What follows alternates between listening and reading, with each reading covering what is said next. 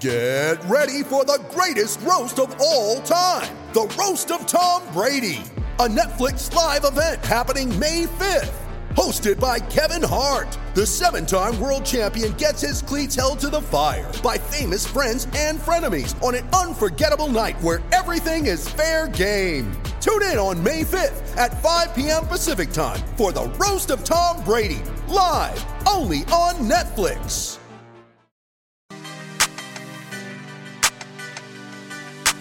Glad you're with us as we kick off the final hour, Outkick 360 across the Outkick Network. Thursday edition coming up. One big thing on every NFL game that's in about 20 minutes with Yeehaw Beer and Ole Smoky Moonshine. Chad, good afternoon. Good plenty, afternoon. Plenty of good uh, news to report in regards to um, Ham- Damar Hamlin, uh, the Bill safety. Um, doctors were as positive as we could have hoped for today in the presser. We played a bit of that just prior to kicking off hour number three. We'll get back to that a bit later. Uh, but first, we say hello to Dave Lapham, Cincinnati Bengals radio analyst, who has been nice enough to join us. Um, and you can follow him on social at DL in the Trenches. Longtime analyst for the Bengals, and uh, unfortunately, in this case, was in the booth when all this went down at the stadium on Monday. Dave, thank you for the time and the perspective today. I, I know you've been busy. It's been a surreal week. And I know you echo, uh, without even having to chat with you today, uh, the news that we've received from Cincinnati, from the University of Cincinnati Medical Center. There's no question. Uh, thanks for the opportunity to visit uh, Jonathan and Chad. And, and it, it is, it, it's good news uh, coming from the University Medical Center. Um, you know, you, you have Damar, who actually communicated by written form, that tells you that the brain's firing. You know, he, he verbally is going to have difficulty because he's still got the breathing tube, but he's progressing along those lines. And you know, once they get him to, uh, he's over fifty percent now. Once they get him to hundred percent, without having to use you know a tube or a ventilator, you know, then then it becomes what, how long before they he can be discharged? He's got movement in his hands, movement in his feet his brain function looks like it's in, in really good shape. So a lot of great news um, has has come out of uh, the UC Medical Center, and boy, kudos to them and kudos to everybody um, that was involved with the medical support teams with the Cincinnati Bengals and the Buffalo Bills. I mean, this this his well being right now is a tribute to how quickly they got out there and got after CPR and defibrillator activity to bring him back. I mean, he was gone no heartbeat, and they brought him back. Um, so the game wasn't played. There was no winner declared in the game, but Hamlin obviously won. He got his life saved, and all the medical people were winners by saving his life. So there were winners in uh, that football game on Monday night. No doubt. Uh, Dave Lapham joins us, He was on the call for this for the Cincinnati Bengals radio network. Dave, I mentioned uh, earlier this week on, on Tuesday um, during uh, my time with Titans Radio, we had a, a, an emergency plan, broadcast plan for like weather related things. We were a part of the longest broadcast in NFL history, uh, game in NFL history, the, with the delays that we had in Miami a couple years back in week one. And I got to thinking about, and it has nothing to do with the stadium, but the medical team that you mentioned, your broadcast team, and everything involved. Uh, everything from the Ryan Shazier injury to the Tua concussion earlier this year to now with Damar Hamlin, uh, this medical staff and emergency personnel, they have been on alert and they have been able to be first responders, uh, and and thankfully, uh, thankfully so in this regard because they were great in all in all regards. You have seen and gone through quite the gamut here of emergency situations that none of us has been through before. What was the wait like in this regard compared to the other two I just referenced? Yeah, and and we'll throw David Pollack in there who fractured yes. his neck, and there was yes. there was a big, you know, a delay with respect to that injury, and those are all significant and severe injuries. But those type of injuries, you know, it, that's the unfortunate part of it. When you sign up, you know you might be susceptible to it. Uh, if you play football at any level, you're at 100% injury risk 100% of the snaps. I mean, that's just the nature of the beast uh, deciding to play the game. But to have a life threatening injury and, and actually, you know, cardiac arrest where you have no heartbeat and they bring you back, you, you just don't even fathom that. And, and really, when I when I looked down the field and I saw the coaches and players for the Buffalo Bills crying, vomiting, turning away, couldn't look at it. I knew that this this is serious now. We have we have major league problems here, and uh, man, the the way the medical teams responded, and and they they have that um, emergency action plan, that the sixty minute meeting um, before every game, all the medical people meet as a as a group, the doctors, the technicians, the trainers for the football teams, and everybody has a responsibility in that uh, that that's reviewed in that 60 minute meeting for the emergency action plan. So almost like a great team, you know, when you play great team defense, everybody's where they're supposed to be, when they're supposed to be there, doing what they're supposed to do. That's what this medical team was. I mean, these guys, they they executed to perfection. You hope you never have to execute, but they came out and executed to perfection. The timeliness, the precision, the professionalism, I mean, you know, professional CPR and and uh, defibrillator. It, it's you're, you're talking minutes. You're talking potentially seconds that may have affected um, the outcome of what might finally be for Damar. And it, you know, hopefully he ends up having a quality of life that'll be decent, a good one. And and it's kind of it's kind of arrowing that way. And I think you know that 60 minute meeting and the emergency action plan that the league has going on high alert. You know, every every mm-hmm. every week they they review the protocols. That was big time stuff. Dave Lapham with the Cincinnati Bengals radio network is our guest on Outkick 360. Unfortunately, Dave, for all the reasons Hutton just referenced, it feels like that Bengals fan base has become accustomed to how to deal with a situation like this in their stadium. I, I marveled at the level of respect and silence in that stadium throughout all of this. Uh, there were no shouts of anything. There was not a single boo when the game was clearly going to be, you know, postponed and not played. Um, what did you make of that Cincinnati fan base combined with the Bills fan base and just the overall scene in that stadium of full reverence for the situation that was going on and just how critical the situation was on Monday night? Yeah, that's that's a great point, and I think uh, you know the Bengals fan base and the Bills fan base, they showed a lot of class. And I saw fans hugging, you know, Bills and Bengals fans were hugging each other and asking, is there anything you, what can I do to help you? You know, I mean, it, it, it was incredible. Um, and, and it trickled down. I've heard from a lot of fans after that game that were saying that the interaction in the fan base was almost like the players, the players, players were gladiators getting after each other. And as soon as the trauma took place, they became family. went from opposing gladiators to one big family and, and, and trying to help each other as much as they possibly could. That's what the fan bases became too. Instead of you know opposite uh, fan bases rooting for uh, the, the, local team, it was like, well, what can we do to help each other? This is this is unprecedented. What what's going on here? Um, and I think you know Buffalo and Cincinnati are very similar in that smaller markets, you know, and they don't have all the major league sports. They don't have NBA. They don't have NHL. They, you know, they the Bengals have uh, Cincinnati. I should say have the Bengals and the Reds.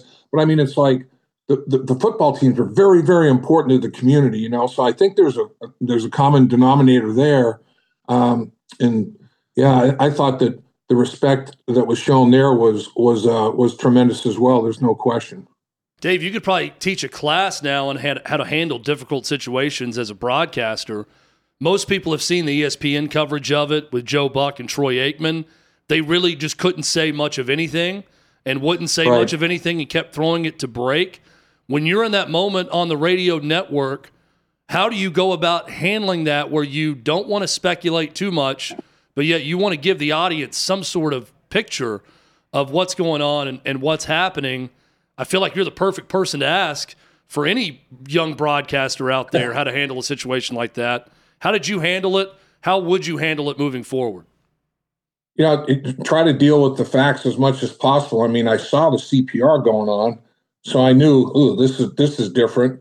But you don't want to speculate is he alive or not? You know, but I mean, CPR, you're bringing him back. That's the that's the nature of CPR. So it's like, oh my gosh, and and I just said there have been CPR going on here on this on this man for ten minutes, and and then the defibrillator. So I mean, you try to you you, you try to uh, give facts as much as possible. But and then as a former player, you know, I was relating to what the other players were feeling because I'd been on the field.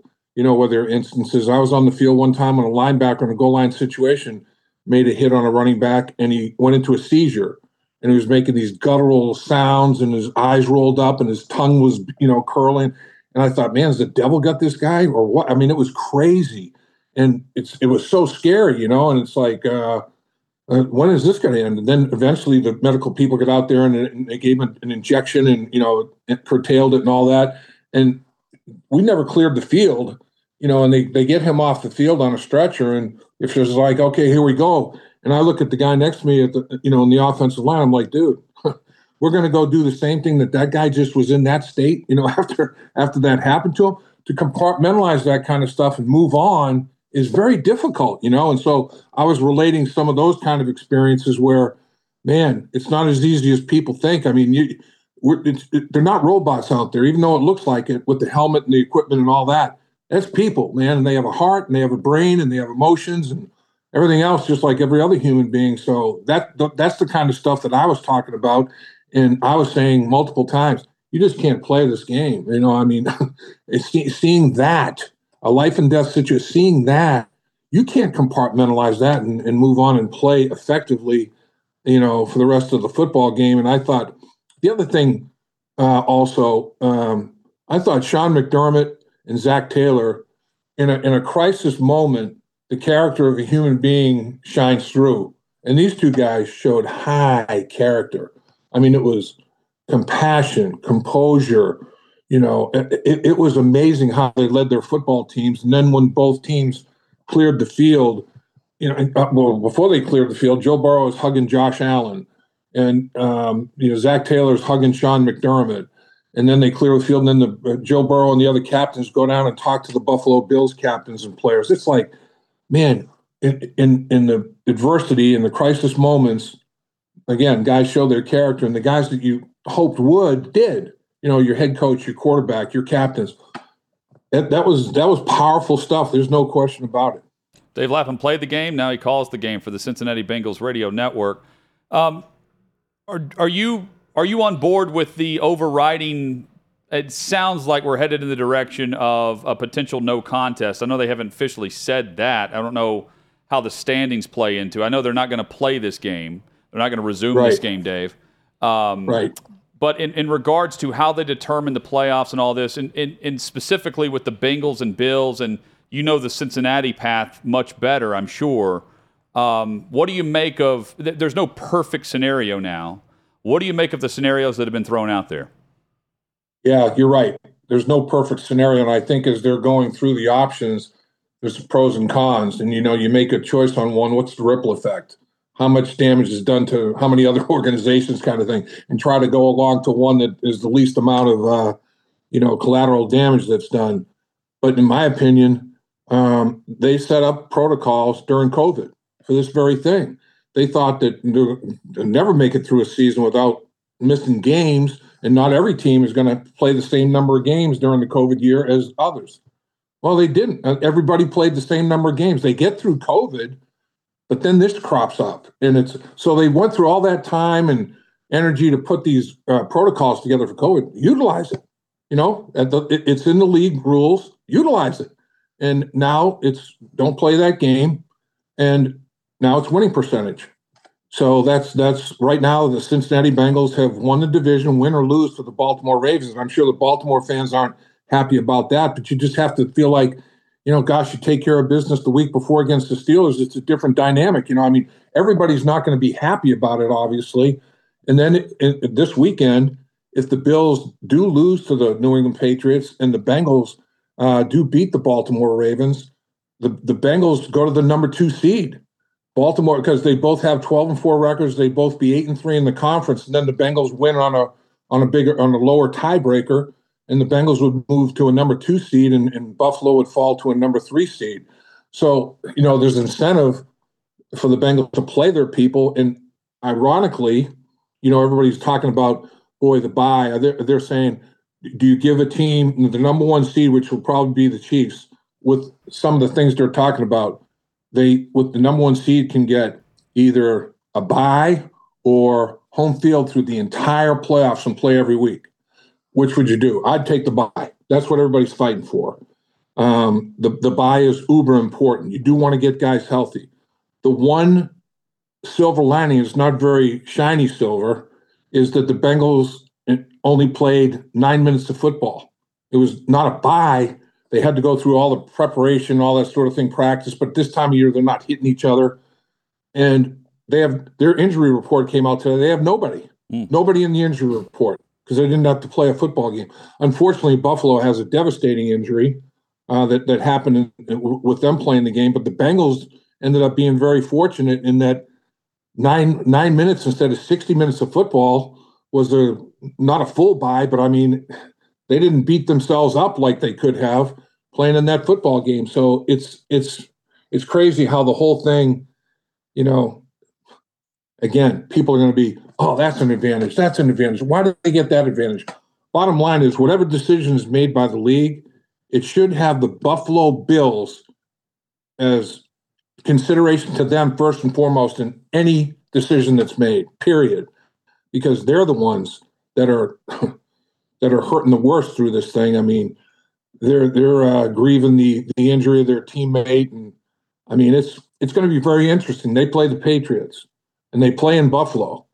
Now, the Mafia is going to be going crazy now. There's going to be big support in that football game. But you know, and now that that the signs are indicating their teammate Hamlin is arrowing up, they should be okay in that football game. But boy, when you thought about it right after it happened, the day the day after or two days after, geez, you got to play a, Pat- a Patriots team that's a division rival, that's well coached. That's a tough dynamic, man. You have to have t- laser focus on that football game, and I can't get laser focused. You know, I, I can't yeah. sleep. I'm still worried about my teammate. That would have been a that's a very tough dynamic. So you got to do everything you possibly can to understand to the best of your ability what they're going through and and be respectful and mindful of it. On top of the fact that the Patriots need a win to get to the postseason, that's the other factor right. here. Dave, uh, final thing for you, great perspective there uh, for sure. Um, if you would have asked me a month ago, I would have compared Cincinnati to Cincinnati of last year. I, I felt like people were overlooking them in terms of AFC contenders. I don't think that's the case anymore with the run they've been on and the way Burrow's been throwing the football. Where is this team very similar to last year's group from what you have observed this year, and where are they the most different playoff wise as you enter the postseason? Yeah, I, as uh, first question first, I guess uh, where they're different this year, they're on a seven game winning streak, and they were honestly playing pretty darn well from a football standpoint. Joe Burrow was lighting it up. I mean, man, this, this, Buffalo Bills defense, number two in the NFL in points allowed, number one in the NFL in red zone defense, only 44% of the time allowing a touchdown. The first drive, Joe Burrow takes them on a five play, 75 yard touchdown drive. And one play in the red zone, they touchdown pass, 14 yards to Tyler Boyd. It's like hmm, so much for that number one red zone defense. And they only had five plays. Three of them were first downs, and they get a 29 yard pass interference, 24 yard completion and a 14 yard touchdown. They had third and a foot is the only third down they had in that drive. They were slicing them up. And then Buffalo comes back and the Bengals defense has a red zone stand and, and holds them to a field goal. So now Buffalo's left four points in the field. The Bengals didn't. They they scored it. And then their next possession, they're moving it again. And then the the tragedy strikes. But they were cooking. so I think, you know, that could have been win number eight maybe against Baltimore this Sunday, it will be win number eight. To win eight games in a row, it's not just the eight game winning streak, it's when it happened. The Bengals have had an eight game winning streak before. 2015, they started the season off 8 0. But that's when you're still trying to find your identity. You know, you're not really sure about who you are and what you're doing yet. And winning eight in a row is it's an accomplishment, but not like the la- the eight games they're on a winning streak now. Everybody knows who they are, what their strengths and weaknesses are. They have an identity.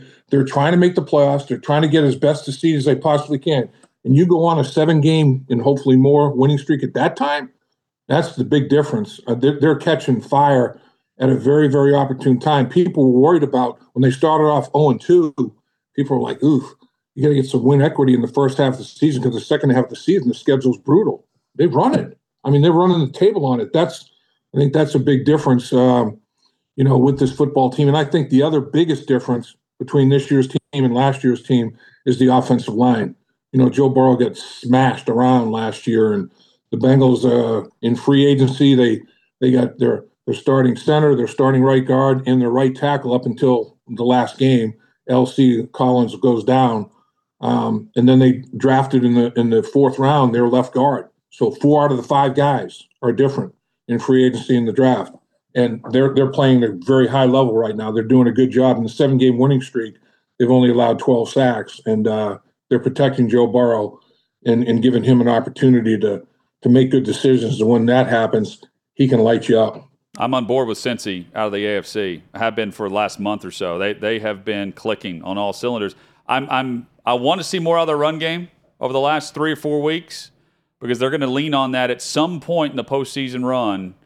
But I do think they have the talent to pull it off, and I, am excited to see if they can get back to the Super Bowl. Dave, thank you, uh, thank you for the time. Great perspective on Monday and just overall in general. And uh, here's hoping over the playoff run we'll have you back on. Jonathan, Chad, appreciate it. Appreciate the uh, the invitation to visit, and, and thanks for your time. You Thanks go. so much, Dave. Always great. Appreciate Dave Lapham, uh, one of the uh, the solid guys across the radio networks uh, in the NFL, no and doubt. does a great job with the Cincinnati Bengals radio network there with his perspective and analysis. Coming up, um, Bengals Ravens. He mentioned there one of the games for Week 18. One big thing on every NFL game. That's next as we get you ready for the final week of the regular season on Outkick 360. You ready? Showtime. On May 3rd, summer starts with The Fall Guy. Let's do it later. Let's drink a spicy margarita. Make some bad decisions. Yes. Audiences are falling in love with the most entertaining film of the year. Fall guy. Fall guy. Fall guy. That's what the poster said.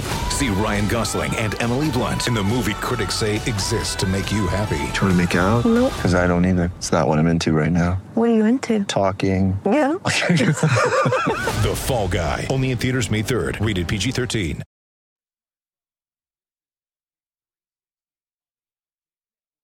From Sixth and Peabody with Yeehaw Beer and Ole Smoky Moonshine. Glad you're with us. Outkick 360 rolls on across the Outkick network. Get some headlines coming up. Uh, great chat there with Dave Lapham. Yeah, good And- dude. Yeah, and, and awesome to have Scott Stallings, both of them, on earlier uh, in today's show. If you uh, missed part of that or any part of today's show, you can always visit Outkick.com, click on shows. You can find Outkick 360 there. Subs- subscribe on YouTube, and al- always you can search out the show wherever you download your audio.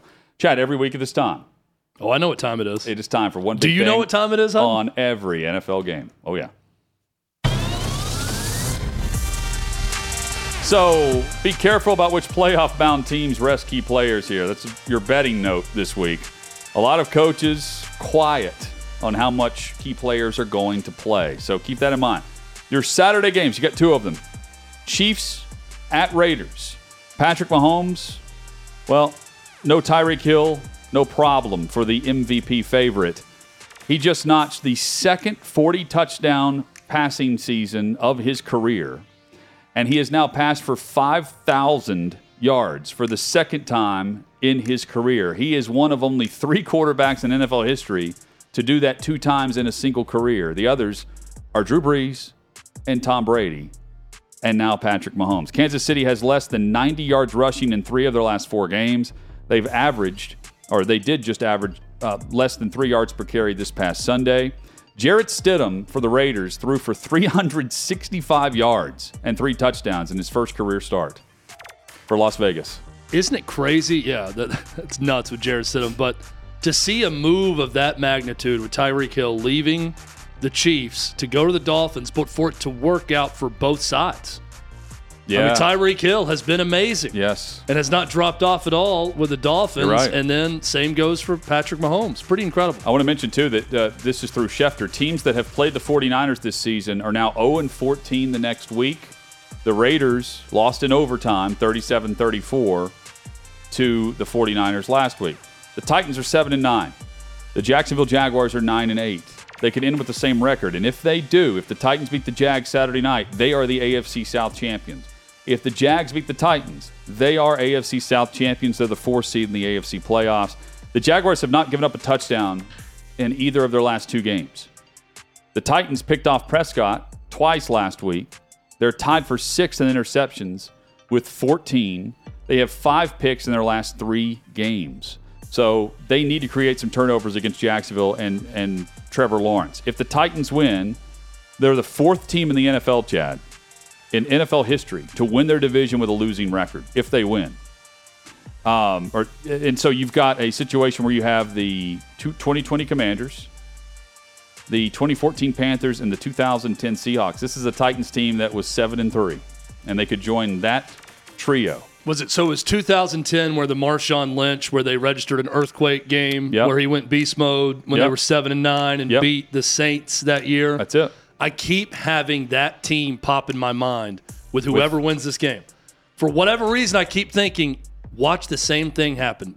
With One Henry? of these teams from this miserable division is going to win a game and host a playoff game and have some huge moment with a big crowd reaction to it, and they're going to beat somebody really good in the playoffs, just like the 2010 Seahawks that shocked everyone. Another miserable division, the NFC South. Yes. The Bucs are eight and eight. Falcons are six and ten. The Bucs are now back-to-back division champs for the first time in team history. Mike Evans is back as well. Three touchdowns last week. All three touchdown passes from Brady. Back to the number one receiver who had three coming into the game. He had three last week. Desmond Ridder has completed nearly 70% of his attempts over his last two starts for Atlanta. He was three for three on the Falcons' game winning drive against the Arizona Cardinals. The Falcons will guarantee a top 10 pick with a loss. The question is is Brady playing or not? Brady has not missed a start unless it's due to injury or suspension. Just keep that in mind. And he said post game last week that he wanted to play. And he, without saying he wanted to play, he mentioned the only times he's ever missed a start. We'll see if he plays against Atlanta in a meaningless game for Tampa. Patriots are in Buffalo. They can earn a playoff spot with a win in their final regular season game. They need to finish 9 and 8. The Bills are 12 and 3. We know they're not going to make up the game against the Bengals. The Bills are just 10th in red zone offense.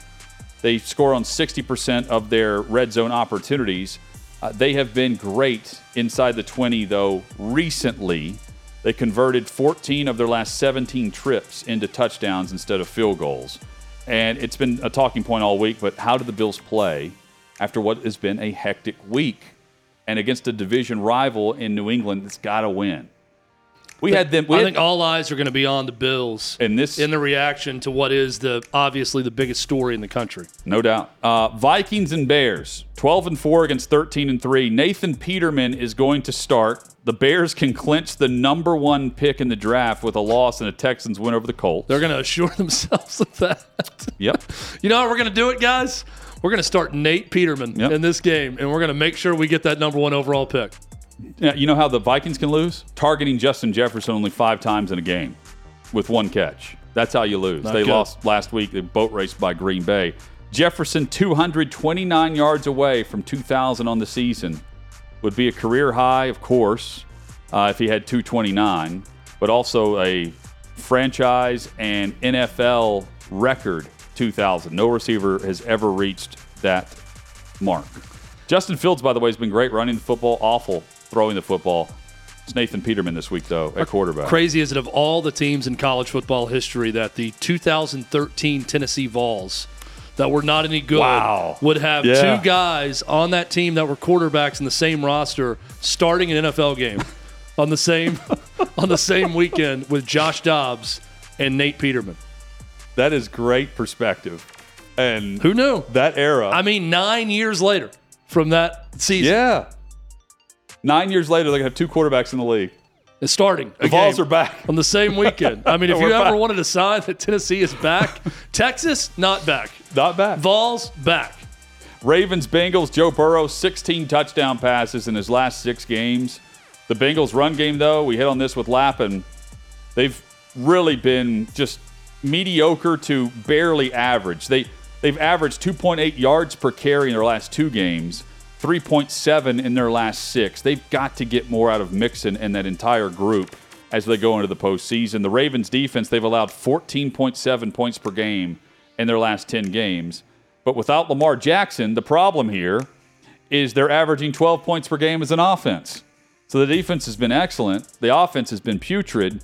They lead Lamar Jackson back, and we still await word on his official status as we go into the weekend on these Sunday games. It's still crazy their record is so good. When I looked up and just saw on Sunday Night Football this past week, yeah, Sunday Night Football, Mm-hmm. and I'm like, man, they're 10 and 5, they're whatever 10 it yeah, they're was. 10 and yeah. 5 now. Yeah, I mean, crazy. Uh, Texans Colts 12 13 and 1 against 4 11 and 1. Uh, the defense, they've allowed 27 or more points in five of their last six games. Um, this is the Colts, so quarterback isn't their only issue. The Colts offensive line, they've allowed 58 sacks this season. Only the Broncos offensive line has allowed more. If the Texans win and the Bears lose, the Texans fall to the second pick in the draft. How do you tank? Well, you play like you did against Jacksonville last week against the run, allow gashing plays. You'll end up with the number one overall pick. You'll end up with Bryce Young if you want him a year from now. I love just talking about the ways to lose. If you really want to lose this game, yeah, well, we know the route to doing that. You start someone who's terrible at quarterback, and your defense doesn't play inspired, and you're going to get that top pick. The Colts, by the way, they can get a top five pick with a loss. They're guaranteed that. They could get as high as a top three pick with a loss and some other things happening. Rams Seahawks will go rapid fire through the other meaningless games before we get to the afternoon. Rams Seahawks, DK Metcalf, just two 100 yard receiving games this season. Stunned by that, especially with the year Geno Smith has been having. Yeah. Really surprising. Meanwhile, um, what the, the job that we have seen in the backfield for Seattle, that has really propelled them to where they are. Where currently they're in the postseason, they're rooting against Green Bay. Seahawks eight and eight. They need another win to even have a shot at the postseason. Win or lose, the Rams will have the worst win percentage of any team in league history after winning a Super Bowl. They're currently at five and eleven. Cardinals and 49ers, Christian McCaffrey for San Fran. Perfect for this offense. 688 yards from scrimmage over his last five games. Cowboys and Commanders. Dak Prescott, interception prone. 12 over his last eight games combined. But the Cowboys offense, they're averaging 36 points per game over their last nine games. The picks have not slowed them down from putting up points. Meanwhile, the Commanders are out, even though Ron Rivera may not know it. They're 7 8 and 1. They can't make the postseason. Um, Chad, the, the other late afternoon games Chargers, Broncos, uh, Keenan Allen, Mike Williams, they're both on the field over the last four weeks. Chargers are 4 0.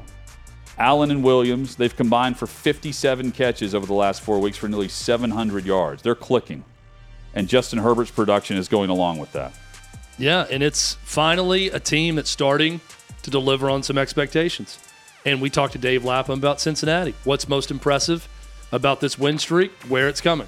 Same goes for the Chargers. They're playing well at the right time. Solid, yeah. And a win guarantees the Chargers a matchup in the AFC South in the wild card weekend. If they win on the road in Denver, which is not easy because the Broncos have played the tweet the the the, the Chiefs. They played them what twice over the Had a last chance three or last four weekend. weeks.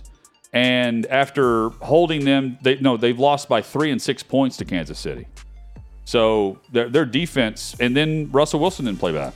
And I got caught up in some Chiefs traffic driving through Kansas City the past weekend. very After that, that. game, I, I, I was listening to the game on the radio. Oh my! This game is at Arrowhead right now, so this may not be good for driving through Kansas City. wasn't too bad, but uh, stopping along the way, saw a lot of Chiefs fans headed east from that game. Very polite fan base, by the way. Very polite, very Midwestern, very grounded Midwestern fan Yeah, base. yeah. that Kansas. City Chiefs fan base. Yep. Uh, Eagles. They need to beat the Giants. They, if, if they do, they're the number one seed. They are the division champ. If they lose to the New York Giants, the Cowboys win. The Cowboys are winning that division. The Philly defense had seven sacks this past week. That's a franchise record now. 68 sacks on the season.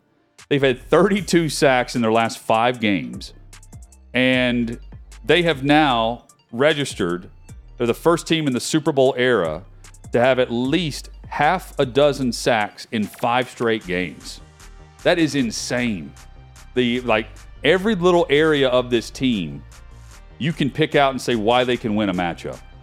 It's most with most Super Bowl hopeful teams, you point to one area of expertise and say this is what they're going to flex in the playoffs and win it. You could pick any one of them with the Eagles this year. It really is amazing how adept they are at almost everything with this team. And they had 38 points, the Giants, I'm saying, sorry, the 38 points. The second time this season, the Giants have scored more than 24. That was last week. So they've been winning. They're 9 6 and 1. They're in the postseason, but they normally don't score that much. And now they're facing a defense that doesn't allow much. And, you know, the Giants are pretty much, you know, they're wrapped up in what they're going to get as a wild card. Meanwhile, they can send multiple teams to the number one overall seed potentially. New York could. They could knock Philly out of it. New York, uh, New York could send Philly to the wild card weekend, which is insane to think about where where they were at 11 and one. Yeah. with all this, that's a big game. Um, the biggest Sunday night football. Now, the Lions could be eliminated from postseason contention based on the result of the Seattle Seahawks matchup earlier in the day. They're eight and eight, so one of the two teams could could know their fate. The Packers will not until the end of the game. It's 8 and 8 Lions at 9 and 8 Packers on Sunday Night Football. The Packers have found their run game and their defensive takeaways. The Packers have 12 takeaways over the last 4 games. All of those have been wins. And their run game, I mean, they ran all over Minnesota a week ago. And that is really where they found their offensive momentum. It's through their run game, the two headed monster with Jones and Dillon. It's not necessarily the receivers coming into a rapport and a chemistry with Rodgers. That's factored in. But they are able to lean on the run game and they are mauling people. And their defense is getting after and getting extra possessions for Aaron Rodgers. The Lions, though, they can score on anyone. Fifth in the league in scoring. They've put up 30 or more points in eight of their 16 games this season. Uh, the last time these two teams played, by the way, the final score is 15 to 9. Which would surprise you for a team that can score on anyone, and with Aaron Rodgers, the quarterback of the other team, that it would be that low scoring. This is maybe my favorite game of the weekend. Sunday Night Football? I'm also very excited that uh, all the talk this year, we've got Aaron Rodgers in a win and in scenario How, well, how about this? for After the playoffs. two weeks who, ago, who would have thought? two weeks ago, we had the discussion like, do we even care that Rodgers and Brady aren't going to be in the postseason? Right? It didn't look like it. And now both of them, oh, we know Brady's in, and now potentially Rodgers is the seven seed. Do you buy into the fact that Green Bay will be better as the seven seed instead of the one seed? Many are trying to make that argument because there's no pressure on them whatsoever. I think that they're in a really good spot. I, I don't know. It's hard to weigh in on because the buy and everything else. If they'd be better as I, I can't argue they'd be better as a seven as the one, as opposed to the one. But the way they're playing and the fact that they have had really nothing to lose and played with that spirit as of late because they were dead. You know, you can't kill a, a dead man. That's kind of the way they're playing. I think they're a dangerous team, Hutton. I really do.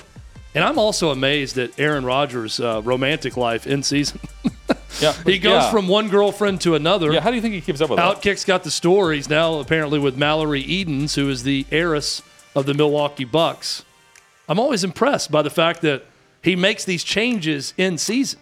You want my theory? He's very shifty in the scramble mode So, as a quarterback, and I- also very shifty in his personal life. I think he probably appreciates the assumption he's shifting. My assumption is he's juggling. well, one was uh, like stuck in South America, right, at one point. So maybe it's just you know, in case that doesn't work out, we You see got what to I'm have saying, the, the though? backup. Like, it's like, Yeah. oh, we saw him with the Milwaukee Bucks heiress. He must be dating her now. And I'm thinking, well, you probably just finally saw them together. I'm betting also the Milwaukee Bucks heiress that he's dating doesn't take the shaman or whatever she is seriously. Blu of Earth or whatever her name is. Blu of Earth. Yeah, she's probably thinking, I've got this in the bag. Or Shailene. I'm not too worried about. Well, Shailene, she'd worry about. She's a Hollywood star. also a shaman. Yes, true. Yes, both are very natural in, in a lot of ways. Uh, but I feel like Shailene's more of a threat if you're Mallory Edens. Yes. And I don't think she thinks much of the shaman. That's just my guess.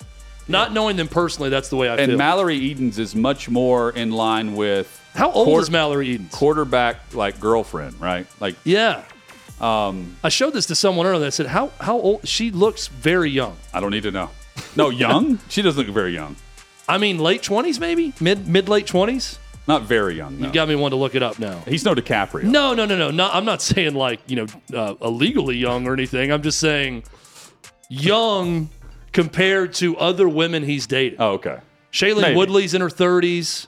Danica Patrick's older than he is. Mm-hmm. Um, Blue, Blu of Earth. Does she have a chronological age? Probably 100 Is she million years carbon dated? Yeah. I mean, exactly how do you As like? old as a fossil. Do you look at the the the skin on her heel and like Mm-hmm. uh, count the rings, and that's how you guess her age?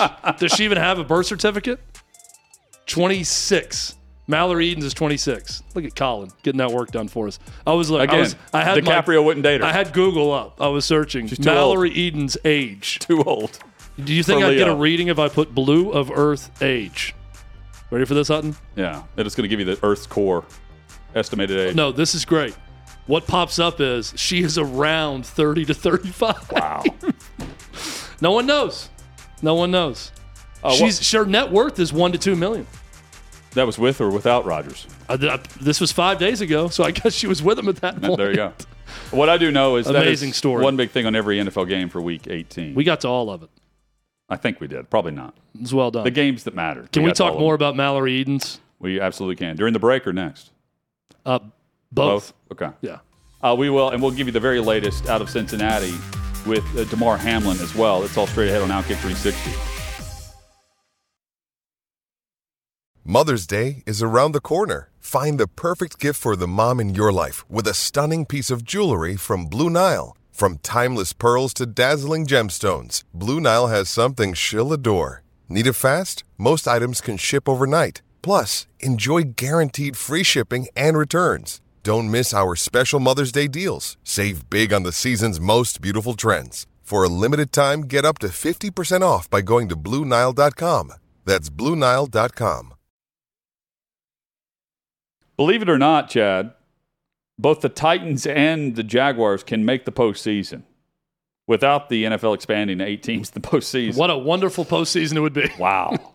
so That's honestly look. That's The- that's not the scenario anyone wants. the only scenario where that happens, the Titans would beat Jacksonville on Saturday. They would become the AFC South champs with Joshua Dobbs at quarterback. And the Jags would get in, even with a loss, if the Patriots, Steelers, and Dolphins all lost in week 18. Jacksonville would win on their losing ways into the postseason, and they would be on the road in the AFC against Buffalo, Kansas City, or Cincinnati. That is not an ideal scenario for the AFC playoffs for both those teams to get in. Let's just play this win and end on Saturday night in the AFC South and be done with the AFC South after one more week of football. That's that's to me, if there is justice in this in the NFL, that's what's going to happen. I, am with you though. I, I know don't know you're about to stay on the Jags. Yeah, I don't. I, I can't write them off uh, because it, right now the most likely scenario is Chargers, Jags, right? Yeah, yeah, Chargers. If if they win, they are guaranteed to go on the road against the AFC South next week in the playoffs, and that's either Tennessee or Jacksonville. I don't think the Titans are winning this week, let alone next week. Okay, but Jacksonville is one of those teams where they are coming together at the right time. I don't think they're Cincinnati of last year. I was fooled by the Bengals last year, but I do think they could win a game in this AFC against uh, the Chargers, who, I mean, Herbert's been good, but it's not like he's playing like Trevor Lawrence. If we're being totally honest, it's not like you look at his numbers and he's got 16 touchdown passes in his last six games. Best scenario for the good of the NFL and the continuation of the playoffs.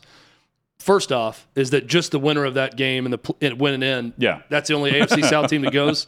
Second is that that winner of that game loses their first game and does not make an appearance in the divisional round. But I said it before on this show, and I'll say it again. I keep having visions in my head of 2010, terrible NFC West, the Seahawks coming out of that division with a seven and nine record that year and hosting a wild atmosphere game against the Saints and pulling off a huge upset with Marshawn Lynch. I keep coming back to that. Maybe it happens again Yep. with the AFC South winner. Yep. And the NFL, for all the buzz about seven seeds, keep in mind, Green Bay, when they won the Super Bowl in Dallas, it's not like they were the one seed. going through that playoff run. We've seen crazier things happen uh, throughout the, the playoff path. Uh, we'll have plenty more coverage tomorrow, as well as coverage on the national championship game for the college football playoff between Georgia and TCU. Uh, Chad, the good news, though, as we wrap up, Damar Hamlin, the best of news from the doctors today, saying that uh, his brain is is everything's good. Neurolo- everything's good with the Yeah, neurologically intact. Thank you. You got it. And Yep. then, you know, now we wait on the critically ill status uh, to be normal. That's the next thing. But it is great news today out of Cincinnati. Hope you'll join us tomorrow for Outkick 360 across the Outkick Network.